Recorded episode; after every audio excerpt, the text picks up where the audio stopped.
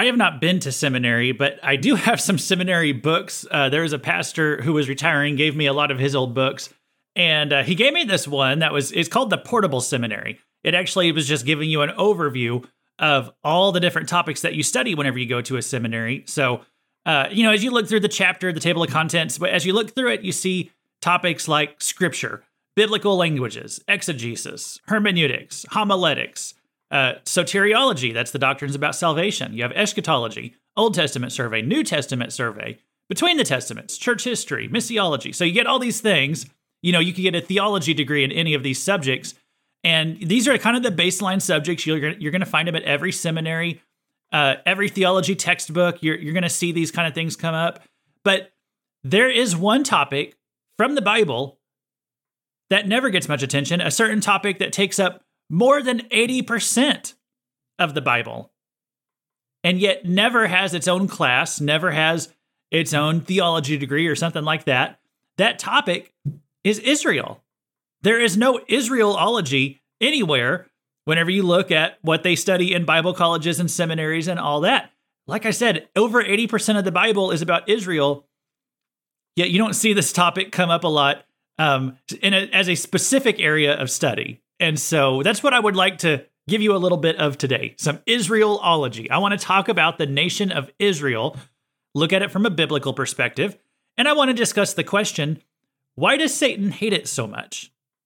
As we look at Israel, if you look at it in its ancient form from the Bible, or if you look at its modern form today, there is something about it that's just different. This is something that the average Bible reader and the average Jew hater are both going to agree on there's something different whenever it comes to Israel.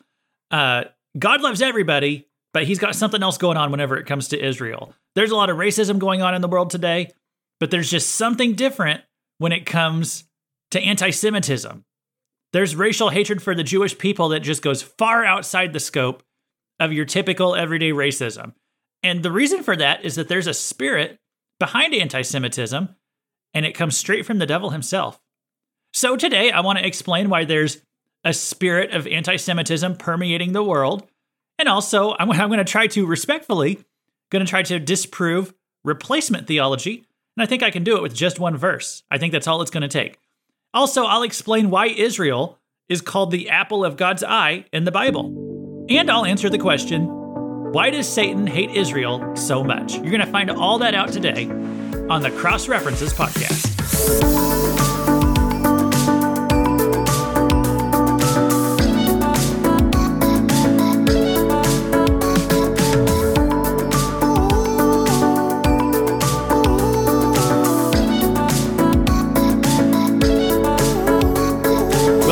Cross References podcast, where you learn how every small piece of the Bible tells one big story, and most importantly, how they all connect to the cross and Christ.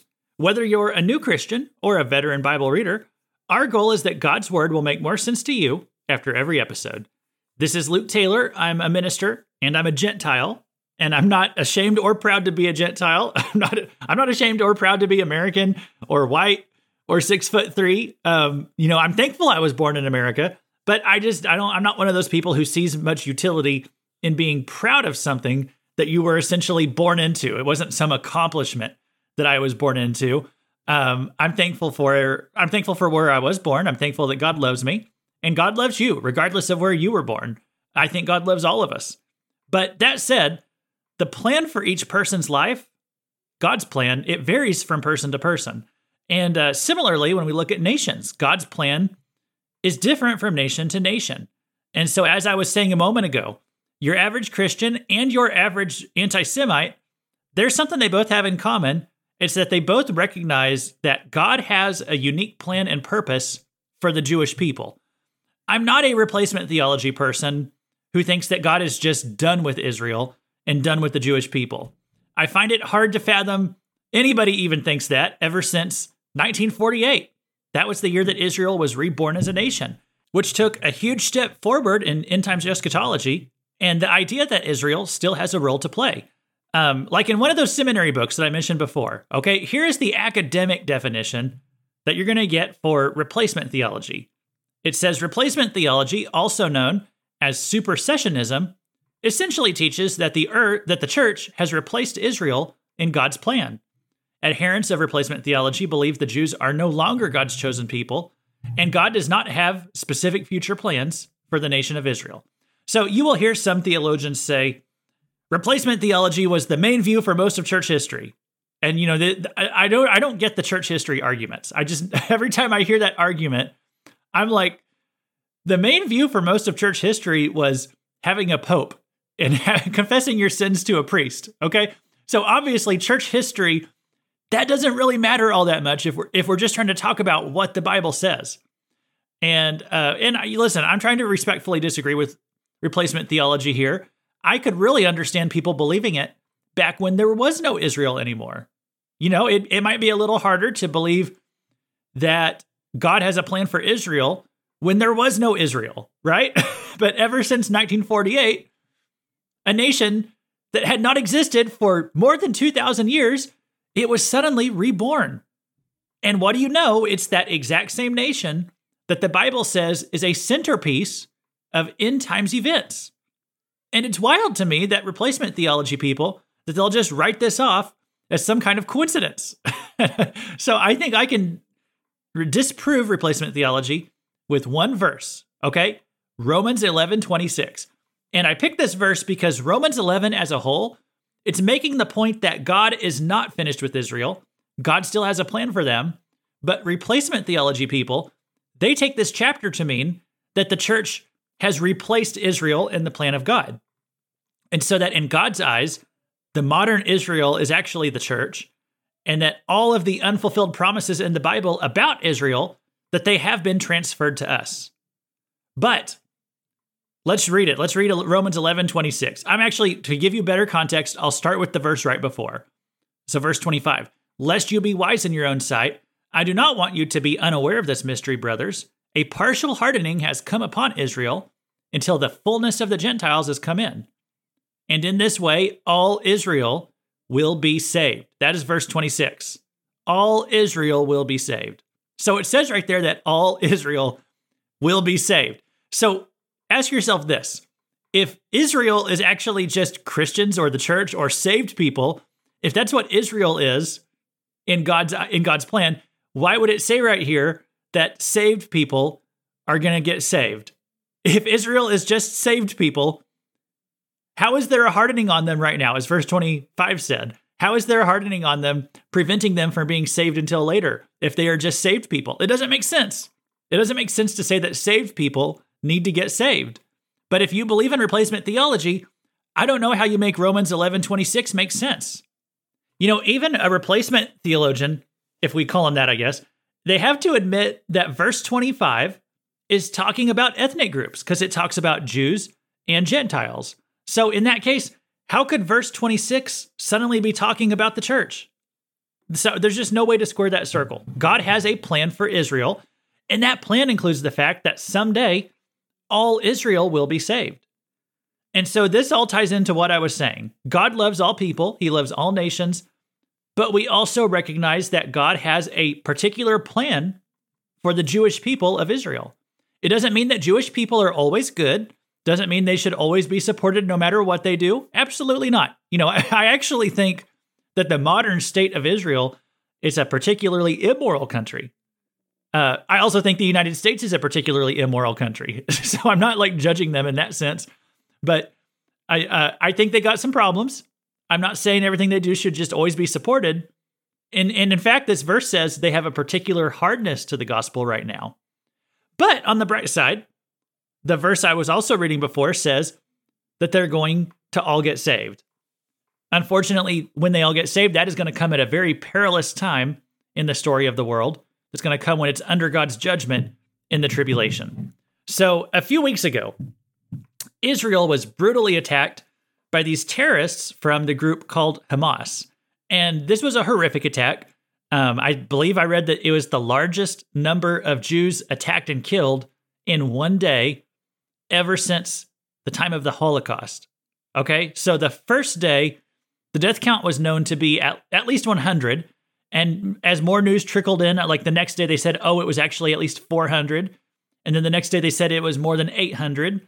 And last I've heard, the number is at 1200 plus. Okay. And there's a large number of children, even babies, who were killed that day. They were they were burned and tortured, beheaded.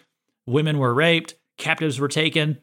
Most of them are probably dead by now. By the time you hear this, I look. I'll just tell you, I'm recording this. I record these episodes about a week before you hear them, so you've got some more information than I do. Maybe the death count will be higher. I hope some of these captives could have been saved, but you know, we're just we're just praying right now. Anyway, it, you all know the news. I mean, this is has been disturbing to read about and to see the pictures and the videos from that day. Uh, but I think it's important that we don't turn our eyes away and just try not to think about these things. I, I think that this, what has happened, it deserves to be reckoned with. You know, those lives that were taken, they deserve justice. And Hamas needs to be totally eradicated. Hamas represents the most radical of those in the Muslim faith. Now, I'm not saying all Muslims are anti Semitic, they're not all Jew haters, but these Palestinians over there, they sure seem to be. And they have submitted to the leadership of this evil group called Hamas, letting it rule their little colony over there in Gaza. And it's kind of interesting if you look at the geographic location. These people in Hamas, they reside in what is actually a demonic stronghold. There's a lot of biblical villains who came out of this area, including Goliath the giant. Um, we're going to have a topic that'll be a topic for discussion at another time soon. But this has been a thorn in Israel's side for literally thousands of years. And and they've just honestly, maybe they'll do it this time, but they've never really gone in and taken that land that was allotted to them. And so, you know, maybe now this will finally be the time they do. If they don't, as I said, it's going to continue to be a thorn in their side. So, but this is a demonic stronghold. It's, I'm not, I'm not saying it'll be easy. We need to be praying for them. It's often said that all Muslims come from Ishmael in the Bible. And I want to explain what that means. I think it's misunderstood a lot. I, it does not mean that every Muslim majority country that they all came from Ishmael, but it means uh, te- technically the Muslim religion came from Saudi Arabia, and Saudi Arabia is the nation that came from Ishmael. So all Muslims have a heritage with Ishmael, whether that's literally in their bloodline or whether it's kind of a spiritual heritage. Um, but they all come from Ishmael in that sense. And they believe that they are actually the true children of the promise that was given to Abraham. The Jews, of course, believe that they are Abraham's children of the promise because it, they said it was passed through Isaac, not through Ishmael. So it's kind of interesting that both of these groups both trace themselves back to Abraham. And, and so both of these groups of people, the Muslims and the Jews, they were both essentially started at the same time. And yet today, Muslims make up 20% of the population of the world, but Jews are only 0.2%. Okay, not 2%, they are 0.2%. Muslims are one fifth of the population of the world. One fifth of 1% is Jewish. So there's a huge disparity in these two groups, even though they both started at the same time, but a huge disparity in the two groups. Okay, why is that? Well, I'm going to suggest that it's because as long as the Jews have been around, the devil has been trying to wipe them out. He's really kept them beat down. And I'll explain why later. Let me throw some more statistics out to you because I find this kind of interesting. So, Muslims, okay? This is how many Muslims have received Nobel Prizes, which, as you know, these are awards that are given out. They don't necessarily mean anything spiritually, but these are awards given out for recognition, for making some kind of advancement in um, peace or some of the, one of the arts or something like that. So, or you know, or science or something. So, the Muslim population has received the following Nobel prizes: one for literature, four peace prizes, two for medicine, and that's actually that's it. They've gotten seven Nobel prizes out of all the Muslims in the world. They are 20% of the world's population, and they have accumulated seven Nobel prizes. Okay. Now let's look at what the Jewish population of the world has received. They've received 10 for literature, 8 for peace, 57 for physics, 13 for economics, and 59 for medicine. A grand total of 129 Nobel Prizes to the Jewish population of the world. These are people who make up 0.2% of the population. They've got 129 Nobel Prizes. Muslim population, seven and they're 100 times bigger. So there's, I'm just saying, there is very clearly and obviously just something about the Jewish people, about about Israel, that they have a blessing on them. Israel, it's this country, it's this one sliver of democracy and civilization out there in the Middle East. Okay, you go out into the desert, Israel is this one sliver of democracy. Most of these countries around it are primitive in comparison. Okay, they're primitive economically, technologically, militarily. There's just something different, though, about the Jewish people. And we just got to acknowledge that. Okay, it's obvious to everyone. And you can do what one of two things with that information. You could thank and honor the Jewish people, or you can treat them with suspicion and distrust and violence. And, and so we see these two different reactions. It's something about them evokes these strong reactions from people. You can even either be grateful to them for all that they've accomplished, or you could treat them with scorn. And and there's a lot of scorn that is heaped out against the Jewish people. And this comes from the devil. This comes from Satan himself. He is constantly working to turn the world against the Jews. And we saw it on every TV screen. We saw it all over social media just in the past few weeks. As the Hamas terror group has it invaded and massacred Jewish civilians. I mean, this thing, it was 100% unjustified. There could never be a justification for what they did. As I said, they were they were burning babies, they were raping women. There is no excuse for that kind of savage barbarism. There were pro-Palestinian spokespeople who went on TV, and there were pro-Palestinian protesters that were making excuses for Hamas. They were saying, "Oh, you just have to understand the historical background, the context to know why Hamas did these attacks." That's a bunch of crap, guys. Okay, you can research the context all you want. There is no context that makes it okay to murder children and do what we saw happen on our TVs. Okay, there is no context that makes it okay for Muslim citizens of other countries to take to the streets and celebrate the slaughter of Jewish people, the slaughter of Jewish kids. We saw that over the past few weeks. There's no context that makes that okay. It is 100% evil, demonic wickedness. Whether you were doing it or whether you were celebrating it, there is something demonic about you if you're doing that. In the past couple weeks since these horrible attacks, we have watched as the mainstream media narrative has, you know, become that Israel is mean because they're fighting back and defending themselves. That what the world wants Israel to do is just sit there and take this abuse and get picked on all the time. And anytime that Israel wants to stand up and defend itself, you just see a bunch of headlines about how mean Israel is. Okay, don't fall for it, guys. You know, we didn't see that with Ukraine when they got when they got attacked by Russia a while back. You did not start immediately seeing these stories about how mean the Ukrainian soldiers are as they fought back against the Russians, right? you don't see that. But yet as soon as Israel fights back, it all becomes about oh, all these civilian deaths. Uh, Palestinian and, and I'm not saying civilian deaths are great, but I'm saying that's not the narrative when it's Ukraine versus Russia, but that does become the narrative anytime Israel tries to defend itself. Okay? Uh, as soon as Israel fights back, they just want to talk about how terrible Israel is for doing that. Palestinian terrorists literally go and hide behind their own wives and children. And they want their kids and their wives to get killed in the crossfire. They shoot their rockets into Israel and they hide their rockets in hospitals. And anytime Israel strikes back and the hospital gets bombed or citizens get killed. That's what the story becomes all about. It's about how Israel causes all these civilian casualties. Guys, when you read that, it's all a scam. The Palestinians are the ones who are sacrificing their own children because they want to try to control the narrative. I mean, it, it's sick. As Benjamin Netanyahu has said, if the Arabs put down their weapons today, there would be no more war in the Middle East. If the Jews put down their weapons today, there would be no more Israel in the Middle East. These words were as true as the first time he said them. So you might have seen a particular verse quoted a lot over the past few weeks. A lot of people have been posting it on social media as they want to show solidarity with Israel. And it's a, I'm not saying it's a bad verse, but I'm not sure if the people who are posting it actually understand what it's saying. It's this verse from Zechariah chapter 2, it's verse 8. For thus said the Lord of hosts, after his glory sent me to the nations who plundered you. For he who touches you touches the apple of his eye.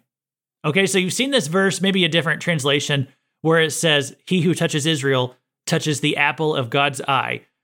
That that that verse has been posted a lot lately.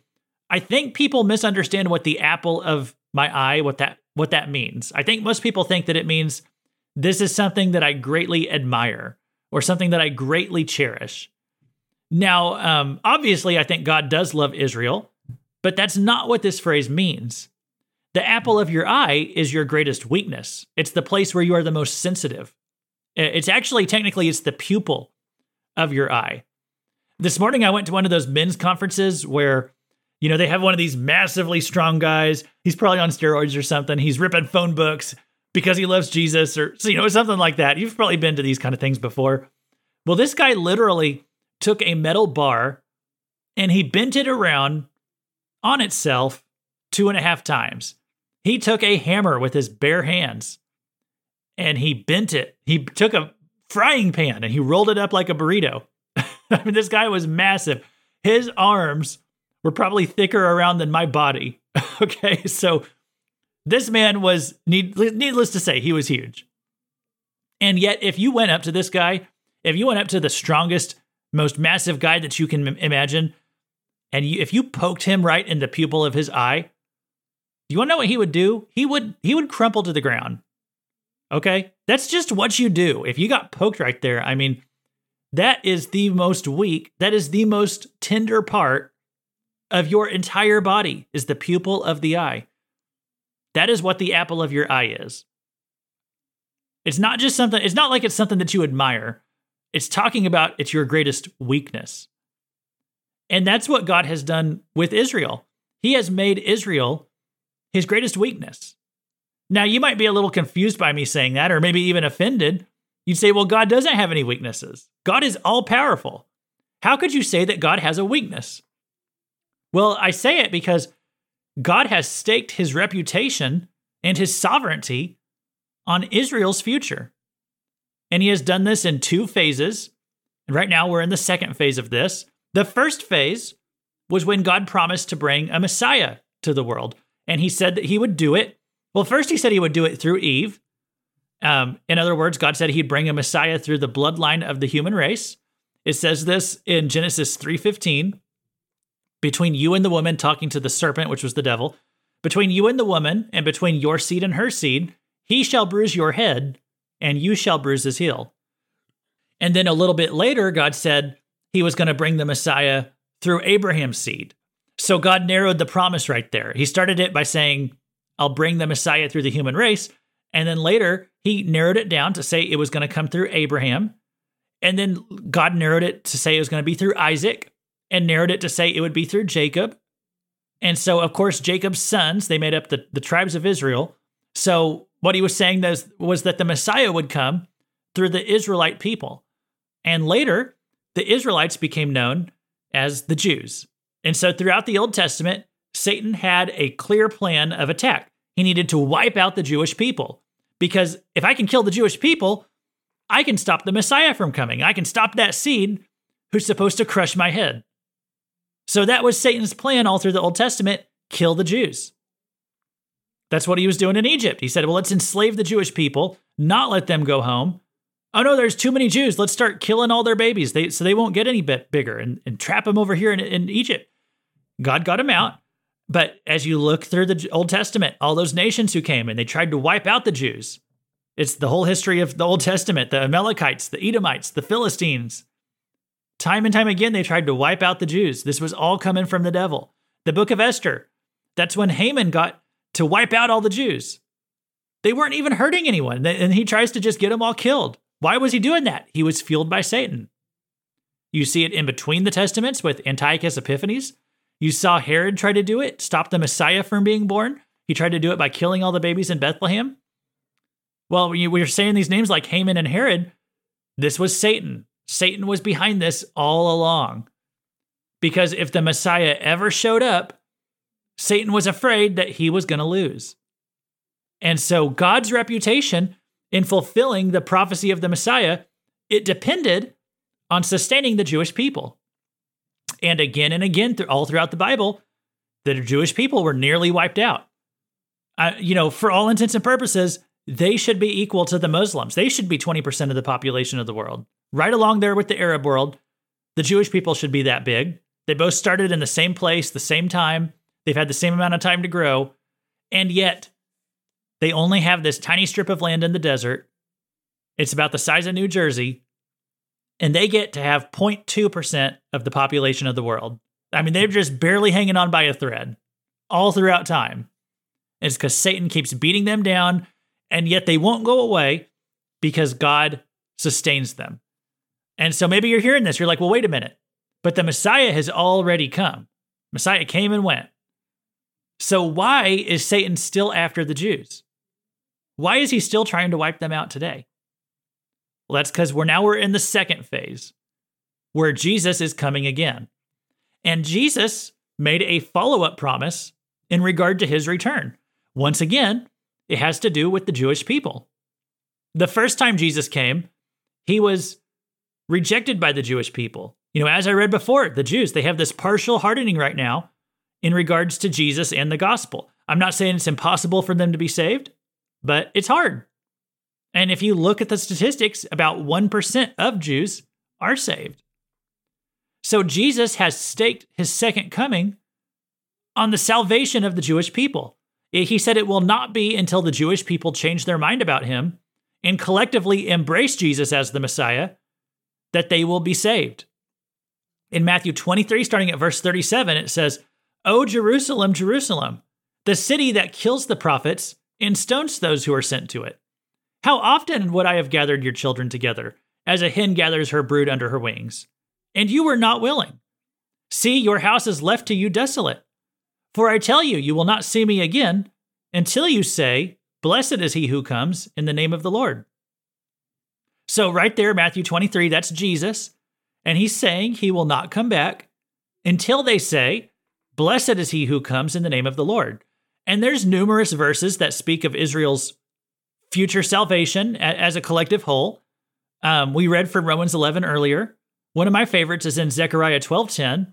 It says, "And I will pour out on the house of David and the inhabitants of Jerusalem a spirit of grace and pleas for mercy, so that when they look on me, on him whom, whom they have pierced, they shall mourn for him, as one mourns for an only child, and weep bitterly over him, as one weeps over a firstborn." So someday they're going to get it. They're going to say, "Oh, our Messiah came, and we killed him." And it said they're going to weep and they're going to mourn. They're going to say, "Oh no, we rejected him all this time." But on the bright side, they'll be saved. They're going to get right with God at that point, and then Jesus is going to return. So, when is that going to happen? Well, I believe it's going to happen at the second half of the seven year tribulation. I think the Antichrist is, is going to become, or try to become, a, a, like a second Hitler, and he's going to start trying to exterminate the Jewish people. And remember, I mean, he is controlled by Satan. So, this is Satan's, this is his last chance, his last attempt to wipe out the Jews and try to prevent the second coming of Christ. And he's almost going to succeed in doing it. But as usual, God is going to sustain them and he's going to kill a lot of them. Zechariah says two thirds of whoever, whatever Jews are left, two thirds of them are going to die. So he's going to get a lot of them.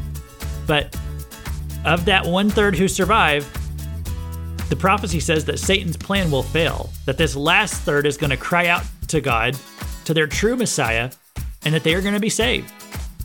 And so this is God's plan. This is what Satan wants to prevent. And that's what makes Israel a nation that Satan hates. Israel is the apple of God's eye.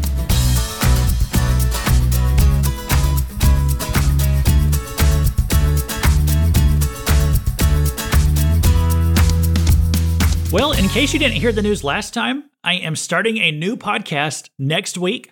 Episode 100 of Cross References is also going to be episode one of a new podcast. And I'm calling that new podcast Weird Stuff in the Bible. I wanted to call it the Cross References Alternative Podcast, um, but I didn't like the acronym. So I'm going to go with Weird Stuff in the Bible. And one thing that I really like about that name is that the title just requires no additional explanation. It tells you exactly what the show is all about.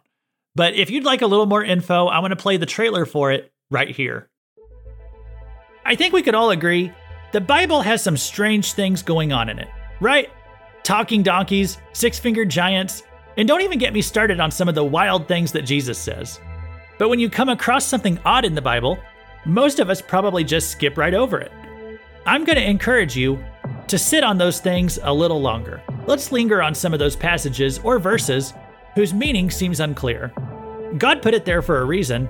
Let's find out what that reason is.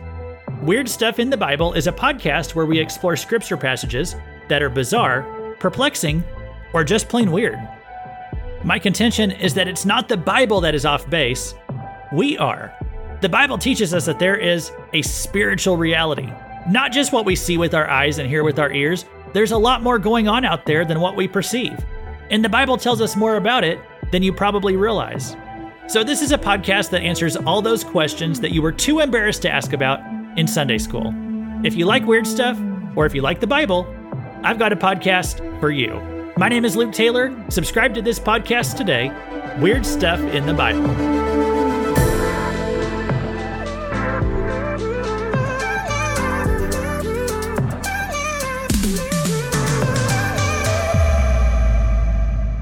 So make sure that you're subscribed.